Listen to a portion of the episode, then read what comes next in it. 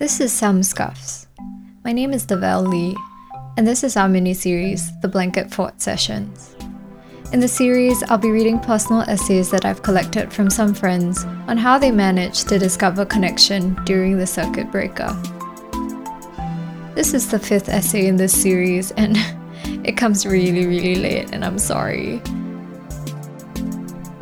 I thought I'd round this series up with one of my favorite writers. She's also a dear friend.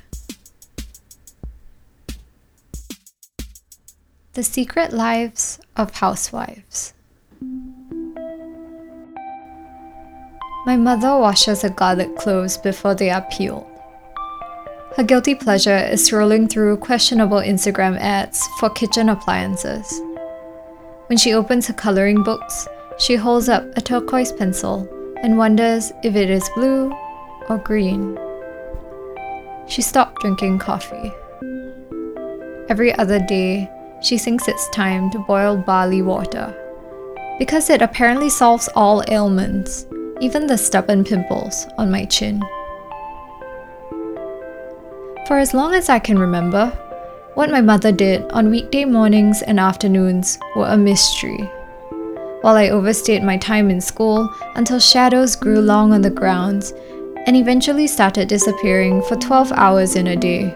She was living what I call the secret life of housewives.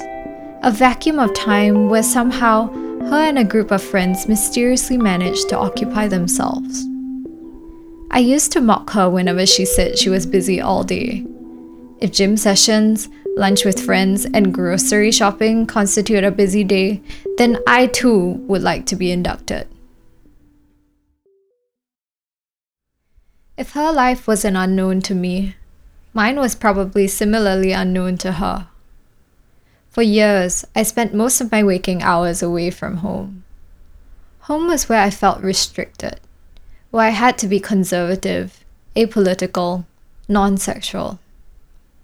I found my freedom in the arms of boys I thought I loved, in thoughtful conversations with friends, in the stories I chose to tell at work. Home made me feel resentful because of the absence of what I could say but did not. Our worlds, once separate, have now abruptly collided. It is strange to think that the last time I spent this much time with my mother was before my years of education began. It should feel like a regression to childhood, but it surprises me that it does not. I believe that my mother started seeing me as less of a child and more like an ally when my father passed away. But it was in quarantine where we both started to see each other as independent adults. Her life is not only no longer shrouded in my derision for what she does or does not do, but rather, her life is now mine. Our routines, habits, meals, even television preferences have come together so seamlessly that it seems less of a collision and more of a partnership. I cook, she washes. I do my Zoom workouts in the evening, and she goes for walks. We come back together for dinner and a daily consumption of Korean variety programs. Sometimes I wonder where did all the resentment go? My relationship with my mother, always so fraught, has never been more companionable my guess is that the resentment has been subsumed by observations and respect. Through the way I see my mother running the household, I see her meticulous attention to detail. I see her discipline in creating routines, in keeping herself healthy by regular stretches and walks. I see that her love for K content is not mindless but because she is stimulated by the verbal sparring between variety hosts. She tells me that for housewives like her, they have spent years learning how to occupy their time since their children gained their independence. I see her resilience as her fingers move quickly to make folds in dumpling dough. As I see her, she also sees me. I am still the conservative, apolitical, non sexual child in her house, but it no longer feels like a restriction. Because what she does see now are aspects of me that are also authentic, and in that honesty comes understanding. She hears my work calls and how I speak with confidence and authority. She speculated if two of my colleagues were dating. They weren't. She guesses which disembodied voice must be my boss. She now knows the names of my friends who send me gifts of food through delivery men. Once skeptical of my cooking, she now prefers my spaghetti over the ones we order in. She also discovered that I don't, and have never, washed garlic cloves before I peel them. As the world outside our bubble rages and burns, and where headlines feel more like fiction than fact, there is some relief in knowing that my mother now sees me. Not all of me, with more clearly defined edges. In being thrown together, not by choice, we now see each other.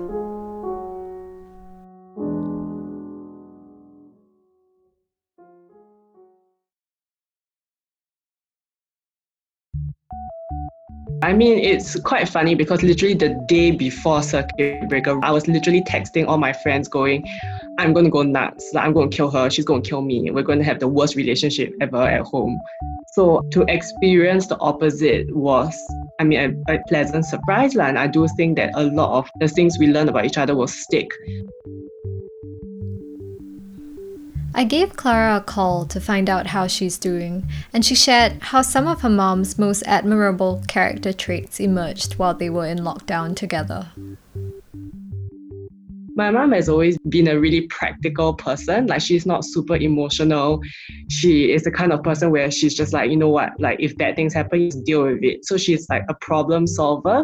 And I think now that I see her so often and in such like unusual circumstances, I realize that she's actually really very resilient.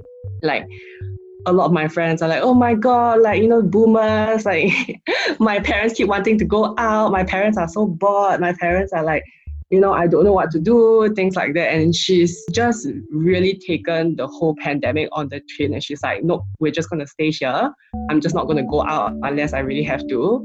And I'm going to keep myself very busy. So I was a bit afraid that she was just going to like become a potato, like, you know, become one with the couch. um, and just like watch Korean dramas until her brain goes to mush. But actually, she's kind of implemented her own routines and she occupies herself in the day with various activities, which is something that I think, I mean, to have that kind of discipline was really pretty amazing. I do think that in more recent times, I do see myself a little more like my mother's daughter. Like, I think in the past, I always saw myself as my father's daughter because my dad is more emotional and I'm also more of an emotional person. Like I always joke that my mom is the one who is like no feelings on. but I do think that how I've dealt with the pandemic and various difficult things recently, like my dad passing at the start of this year, I also realized that oh actually this tenacity and this resilience is actually from my mom. Without certain extreme events, I honestly don't know, and I don't think that my relationship with my mom would have gotten to the stage that it is now. Because there was kind of no reason why we would be forced to spend so much time together, which is quite sad. When I didn't feel like home was a very safe space, in that I didn't feel very accepted and I didn't feel like I could be 100% myself, then there was almost no point in investing in relationships that I had at home. So it's not that I don't love my family or I ever doubted that my family loved me. I think I just felt like I fell into the role of being a child and I didn't really bother to evolve that relationship further because I was developing it elsewhere with my friends, with my partners, at work. So, kind of all my energy and effort was channeled in those directions. So, it just kind of stagnated in a very like parent child relationship, even though technically I'm a fully grown adult. but they continue to see me as a child and I see them as parents, and that kind of relationship just didn't progress. Whereas now I feel like my mom and I, even though of course I acknowledge she's still my mom, and she still has the respect that any parent should have. But I do feel now that I like her more as a person rather than just as my mom.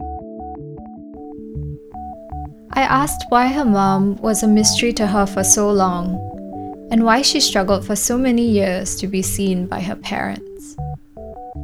One reason why parent child relationships are so complicated is exactly what you said about one party feeling that the other person doesn't see them. I can just imagine like a parent maybe not feeling seen and needed by their child and maybe normalizing and moving on. And when it's the child's turn to want to be seen, the parent is not giving that attention back. So sometimes it's like, I wish it was more common that both parties had the same need at the same time. But I guess in everyday normal life, when you're caught up with work and family, it's just you kind of just miss each other at different times, I guess. Yeah. God, that's so true and so tragic. I thought about this a lot. About how we want so desperately to be seen by the ones we love until one day we stop wanting it. And when they finally reach out, when they finally do the thing we've been yearning for from them for years and years of our lives, we can't even look at them in the eye. I thought about my own mother and how I wished all my life, how I still wish that she would see me. Maybe I just never saw her.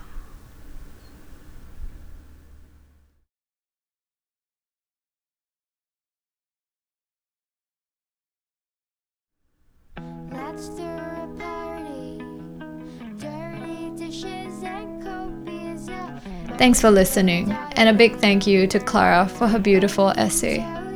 Clara calls herself a professional storyteller, which is a fancy way of saying that she writes about other people's lives for a living. When she's not writing, she's worrying about whose feelings she might have hurt, despairing about the state of the world, and wondering when she can eat her next bowl of pasta. If you have a personal essay that you'd like to share about how the pandemic is changing the way you connect with people, let us know. Drop me an email, give me a shout. I know it's been a while since I started this whole series, but times have been interesting. And we've got some really cool developments that I can't wait to share with you. Um, so, yeah, stay tuned. The music for this podcast was provided by Sobs, and sound design is by Lee Jurbrun.